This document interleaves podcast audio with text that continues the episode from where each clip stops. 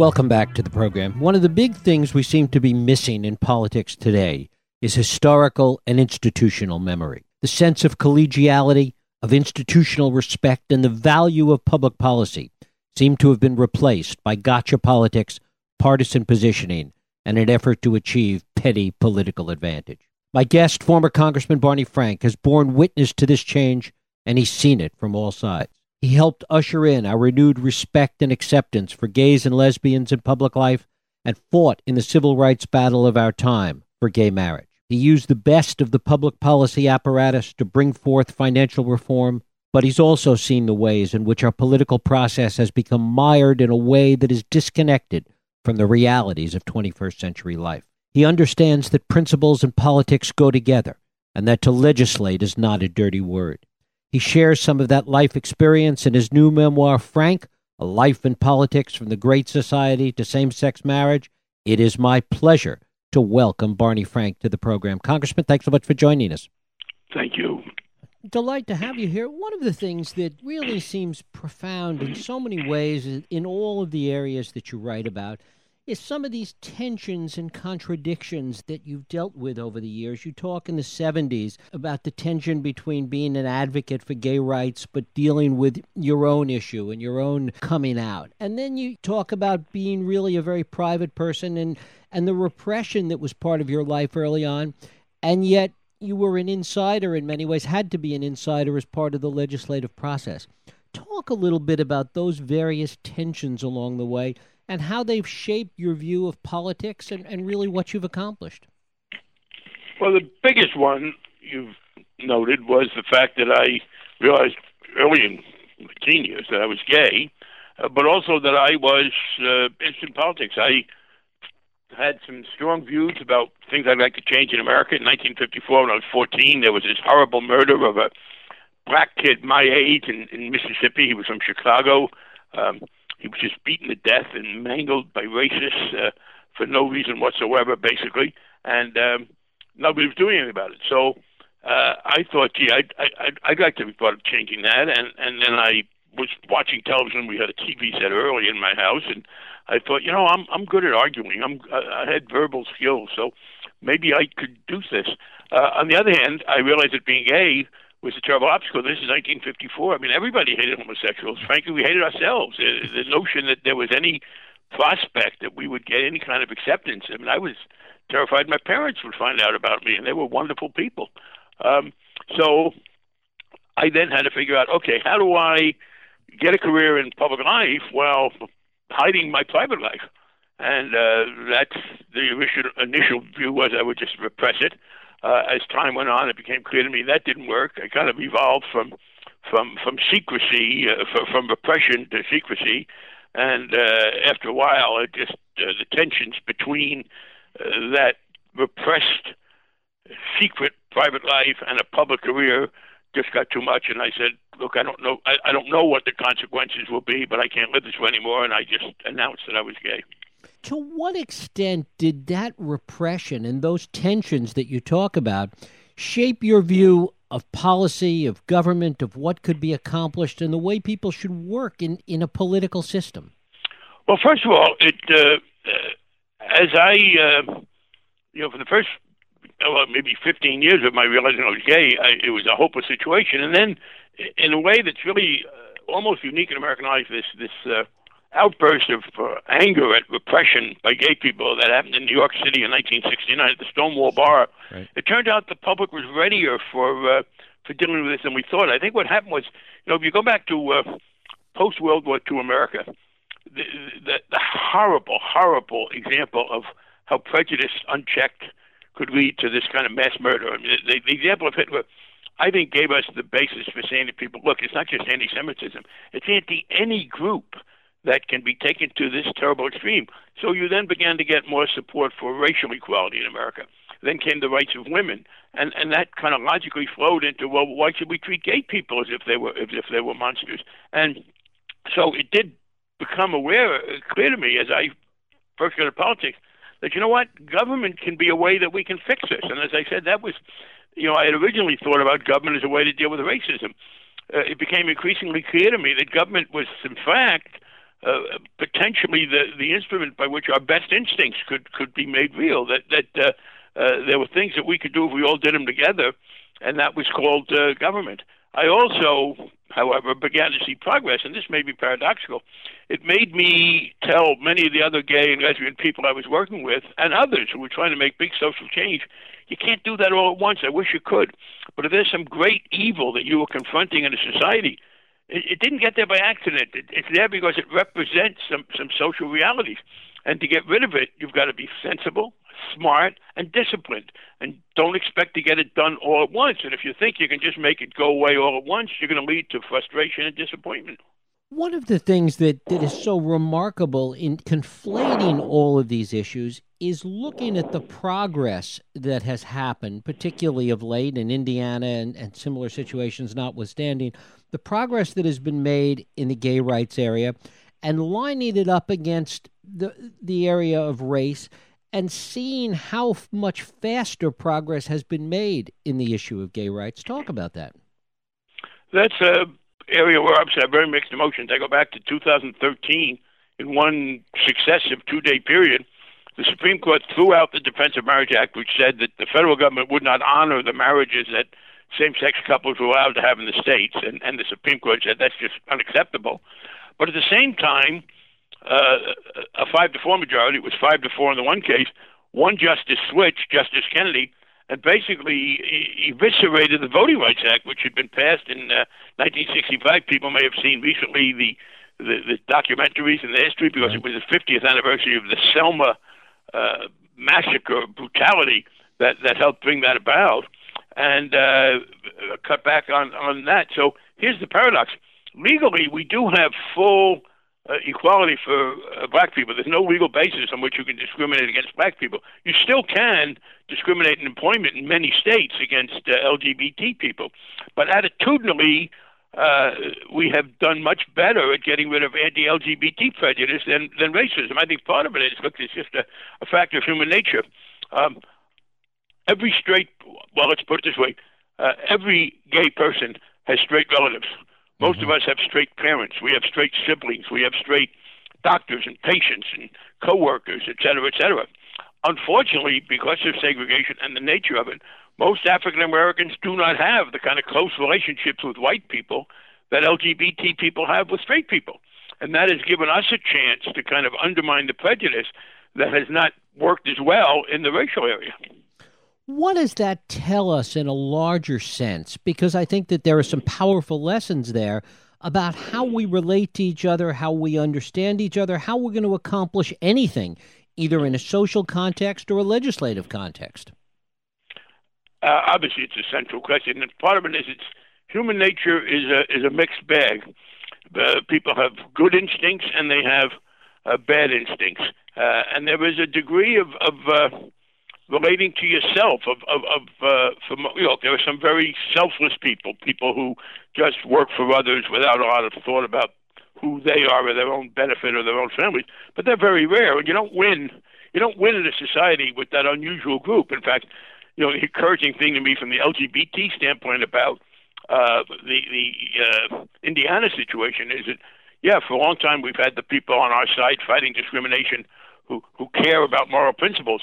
But in Indiana, what happened was the cavalry arrived on the scene in the form of the business community, and the business community said, "Look, this is not. We're not talking here mostly about morality. We want to make money. We want to have a, a, a productive economy. And if you keep insisting that we get involved in bigotry and that we discriminate in our business, you're interfering with our business. Stop that. And I think, frankly, that's that's the beginning of the end for the for the discrimination. To some extent, that happened in in, in uh, the race area as well. For example, in uh, in many parts of the country, uh, the business community told the bigots that they had to knock off this resistance in uh, in the segregation area. But uh, that's the point I'm making. You win in America not simply by the people who are morally committed to helping others, but when people realize they have a self interest and uh, it was easier for us to demonstrate the self-interest in the uh, in the LGBT case than in the race case. The other thing is this: look, well, prejudice based on sexual orientation has been forever. Um, it, people didn't it, it didn't get deep root deep roots because we were hiding um, racial feelings. You start with, with slavery in America from the 17th century uh, to the middle of the 19th century, and then you have 100 years of official segregation. The notion that African Americans should be treated fully equally is fairly new in the 300 plus years of, of white people on this continent, and that has unfortunately dug roots that are hard to uphold. The other sort of new prejudice that's an overlay to this, and it really relates to politics and a lot of the things that you talk about in the book, is classism and, and how we look at poor people today. That's a good point. And of course, given the historic nature of racism and the uh, way in which blacks were treated, uh, there is an overlay, that, not an overlay, a, a significant overlap between race and class differences that doesn't happen with LGBT people. Uh, gay people would have faced discrimination if we told who we were. We gay people have been on the whole able to duck the consequences of, of being relegated to a lower economic class, to a poorer group, by hiding who we were. Uh, lesbians as women had a little bit more of a problem, but still it was not, not terrible. Race, on the other hand, because of segregation and poor education and all of the terrible conditions that so many black people had to live in, yeah, there was an economic element. If you look at, uh, if, if, if you were to look at uh, differences in America by economic status, and then you looked at race and you looked at uh, LGBT status, you would find significant uh, correlation between uh, lower economic status and race, and none with regard to LGBT people. And that's another reason why we have been able to make more progress in terms of attitudes. One of the things. You know, let me just give you one example. It's a, sure. uh, you know, sometimes people don't like to talk about these things, but we still have a situation in much of America, shamefully, where there would be resistance to black people moving into a neighborhood.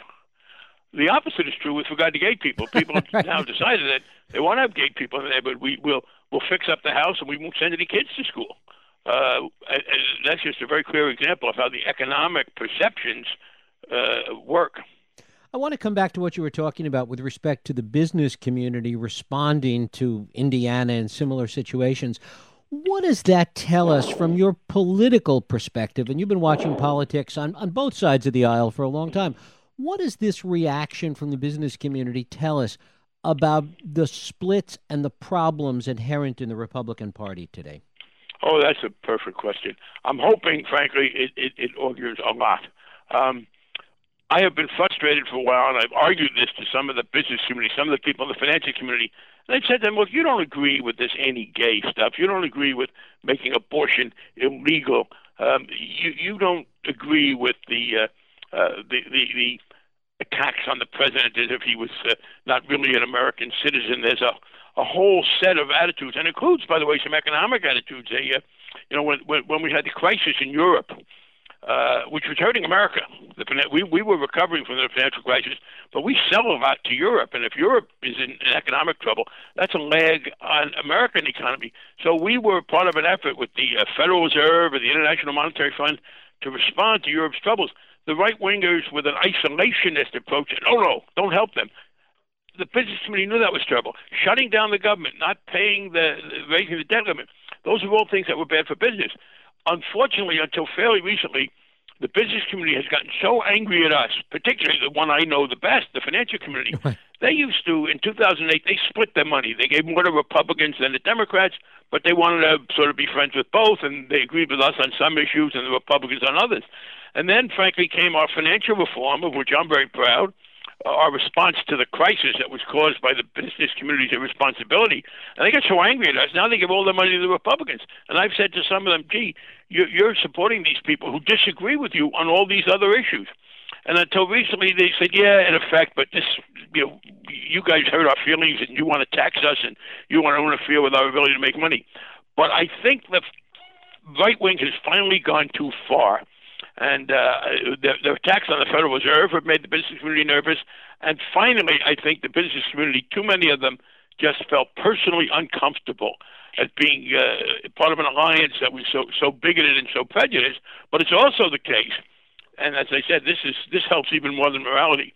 It is now clear that the extremism of the Tea Party and the right wing of the Republican Party is very inefficient economically. Refusing to raise the debt limit hurt the American economy uh, attacking any ability of the Federal Reserve to respond hurts the American economy. And uh, telling the business community, here's what the business community is saying to these people look, you want to discriminate in your private life, go ahead. We don't care. But don't tell me, as a businessman, that I have to pick and choose between two things. First of all, I, I, I discriminate against gay people, and then a lot of people will be angry at me. Or else I refuse to use the right you're giving me that I don't want to discriminate against gay people, and then you'll be mad at me. So it's a very important. It's the first time I've seen many elements in the business community say to the right wing, hey, thank you for keeping my taxes low. I'm glad you want to undo all that financial regulation, but we can't go along with all this other stuff. It's interesting, though, that it is happening at precisely the same time that the left within the Democratic Party, the, the really anti business left, is in ascendancy and may drive away this opportunity for rapprochement between Democrats and the business community. Well, that's a very good point, but it could go both ways. Um, that is, um, I think what the business community, if they're smart, will say is, you know what, we better try and find some allies on the Democratic side, and it's going to be a lot harder for the business community. I, I think that I think they have more of the problem here than, than than we do. Which is, if I were they, I would say, well, wait a minute, uh, we have a hard enough time trying to deal with some of these uh, insistences that there be further regulation. Uh, we better find some allies, and uh, one way to do that would be to drop this opposition with the right wing on the other side. And I, I, I'm hopeful that dynamic plays out, uh, that the business community decides, wait a minute, we, we better show some of these people on the Democratic Party that we're not we're not their complete enemies. Um, and uh, as far as the uh, driving them away, I, I yes, I'm obviously a strong supporter of financial reform, and there are areas where I want to toughen it. I'd like to raise taxes, but I don't think if you look at the reality that what we're talking about is nearly as threatening to them as uh, some some people on the right would portray it. So I, I understand that's a perfectly good question about that interaction. Uh, I hadn't really fully thought about it until you raised it. I thank you for, for, for that. But I believe if this is done right, it becomes uh, an argument to the business community that if they want to work with people in the Democratic Party who understand the importance of the private sector and and, and who want more regulation and some, some higher taxes in some ways, but recognize their legitimate needs, that we may be able to uh, make a deal. And the, I would say this is particularly the case. Some of the people on the left in the Democratic Party, in my judgment, unwisely joining in an effort to denounce the Federal Reserve. The main reason the right wing doesn't like the Federal Reserve is that it's become a great liberal institution. Uh, they have intervened for the mm-hmm. past few years, beginning with George Bush's appointee, Ben Bernanke, to try and alleviate unemployment. And uh, I think that it, it's easy for some of the left in the Democratic Party have a kind of a cultural lag. They think Alan Greenspan's still running the place. so I think we can make an alliance with the business community to preserve the role of the Federal Reserve System, which has been very helpful. One of the other things that I want to talk to you about is something that you're certainly known for and something that it's so hard to find in the political process today. And that is the ability to bring humor to the process. You know, you look at even the campaign in, in its emergent state right now and even local campaigns. And, you know, yes, it's serious business. Yes, people take themselves seriously. But we seem to have lost, except for those that, that engage in satire on the outside, any kind of humor and really congeniality inside the political process. Well, I, I appreciate that. First of all, I, I want to be honest. Um, I was I, I'm lucky to have been born with a good sense of humor. I have some strengths and weaknesses. I was born with a terrible sense of direction. I have no great mechanical skills. I have been in a lifelong war with inanimate objects, and, and, and they're winning. uh, I break things. I can't figure out how to open them. I just flew here uh, to Los Angeles, uh, and uh, uh, I had to ask the uh, flight attendant twice to help me figure out how to turn on the TV screen in the in, in the seat. But I'm I've been able to think of funny things to say. First of all, that keeps me sane. I have a low boredom threshold. If I couldn't think of funny things, I'd probably never pay attention. Secondly, it's very effective if you use it right. And it's this again. I keep talking about paradoxes. It, it can be an effective weapon, but also ingratiating. And what I try to do is, yes, I try to make fun of other people's ideas, but never their personalities. If you start mocking people's personal characteristics, they get very angry, as they should. But if you make their ideas seem kind of silly, and many people lend themselves to that by being inconsistent and hypocritical. And one of the things I find that's helpful to me in debates, one of the other things I was blessed with was a very good memory. I can remember when people made an argument four months ago that's exactly the opposite of the argument they're making today because would serve their, their substantive purpose better. And so making fun of people that way, uh, of their ideas, is very helpful in part because, you know, there's this welter of information that you're trying to get people's attention for. And if you can make something funny, they're likely to remember it. Plus, people don't really like to have people laugh at them. On the other hand, uh, and I've tried to do this. I try to make fun of myself as well. That's one of the best political weapons, the best way to ingratiate yourself. Um, I, I think I, I, I poke fun of myself as much as anybody else, and that does promote a kind of collegiality. And people who laugh at themselves, uh, that's an element of likability, which is very important in the legislative process. It does seem to be partisan in its nature. It's harder to find on the right than it is on the left, that sense of self deprecation. No, it is. And it's, look, there used to be more uh, equity between the two conservative and liberal parties because each one. Uh, the Democrats believed more in the importance of the public sector, the Republicans of the private wealth creating sector, but each one recognized that the other sector was important. For the first time in I think American history, you have a group in charge of one of the major parties today, the Tea Party control of the Republicans, and they really they're out of balance. They they think the private sector can do everything, and they really do not appreciate the importance of government in, in much of what we do, and they also become very personal and angry about it. Uh, they, they don't, and this frankly goes back to Newt Gingrich, and in, he was in Congress in the, in the 90s. He said, you know what? we Republicans have to stop treating the Democrats as reasonable people with whom we disagree. They're bad people. They're evil. They're immoral. They're corrupt. And and you can document changes back from then. And then the Tea Party takes it a step further. Of course, the Democrats respond in kind because you can't have unilateral disarmament in a, in a struggle, and uh, that's where we are. How do we begin to walk that back? How do we begin to move in, into a, a post Gingrich era? That's up to the voters. You know, um, and it's particularly, frankly, uh, I feel a little bit impotent about this. It's up to the Republican voters in primaries. The problem has been that the kind of Republicans who were interested in cooperating began to lose out. Look, you can go back and date this to 2008. In 2008, in September, George Bush comes to the Democratic majority in the Congress and says the economy's falling apart. Now, we can fight about whose fault it was. I think it was clearly the fault of their policies of not regulating effectively, although some of that goes back to uh, President Clinton. But uh, we responded. The Democrats gave George Bush more cooperation. You can read this in the books by mm-hmm. uh, Hank Paulson, who was the Republican Secretary of the Treasury. I think you're going to see it in the book that's probably come, that, that I know is coming out from former Federal Reserve Chairman Ben Bernanke. Um, we responded, and we helped out with uh, with with what was uh, with what was happening. Then Barack Obama takes office, and the Republicans never gave him the kind of cooperation that we gave to George Bush, and that's when things begin to uh, deteriorate. But also, what happened was this: Republicans, paradoxically, Republican conservatives who supported George Bush's request to take action to keep the economy from totally collapsing, in the next election cycles were defeated. There was a man named Robert Bennett, a very distinguished mm-hmm. conservative from Utah. Uh, his father had been the governor and the senator, uh, kind of one of the, the ruling families of Utah. When he ran for re-election to the Senate in 2010, he couldn't even get on the ballot. The Republican convention repudiated him. Uh, Senator Kay Bailey Hutchinson from Texas, again, a very distinguished figure. She decided to run for governor of Texas. They called her Kay Bailout Hutchinson. In other words, Republicans started losing because they'd cooperated with George Bush. And what happened was the uh, the, the Republican primary electorate turned to the right, and uh, you know people you've you've heard about people talking about the base.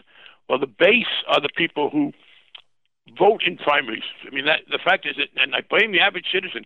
The average citizen doesn't vote in primaries. That means that American politics is dominated by people who got elected in primary elections, which is an American peculiarity. Most countries don't have them, uh, by the most ideologically militant people in their parties. And the Republican ideological militants have gone further to the right than the Democrats have to the left. And so that's what you get. You get a, a you get Republican members of Congress who themselves are people who would like to cooperate, but they're afraid of getting beaten in primaries.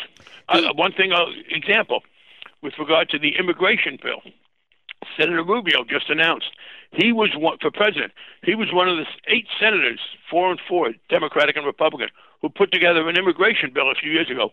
He has now announced that that bill was a mistake because it is so disliked by the people who dominate the Republican primary, they had to back away from it. You're seeing this with, with other Republicans. They, they are now having to move all to the right. It's what hurt Mitt Romney, frankly, and benefited the Democrats because he had these primary opponents, and he had to move to the right to deal with a Rick Santorum or a Newt Gingrich or uh, those other people, or Mike Huckabee. And by the time he was through persuading the right wing Republicans that he was, as he oddly said, quote, severely conservative, unquote, as if it was a disease, um, he had a hard time winning votes in November. It's a really uh, fascinating conundrum that you have as a result of the fact that people will say virtually anything. I mean, Dick Cheney blaming you for the financial crisis is, is a classic example of that. Yeah, I, I, I have to. I did not. I, I have to explain to him. I did not choose to read Dick Cheney's memoir or buy it, um, but uh, you know, I hope liberals and others will buy my memoir. I don't expect Dick Cheney to buy mine either. but I was in the uh, offices of the Huffington Post, and I, I saw a copy of his memoir, and I gave what uh, we call a Washington read. A Washington read is when you pick up a book about politics or economics, and you go to the index and look for your name, uh, which I did in Cheney's book. And I found his reference to me, and he said, in 2003, our administration tried to get legislation passed to reform Fannie Mae and Freddie Mac but Financial Services Committee Chairman Barney Frank killed it. The point is that I was not the chairman of the Financial Services Committee in 2003. The Republicans were in the majority. I was in the minority. And uh, the Republican majority leader at that time was a man named Tom DeLay, called the Hammer.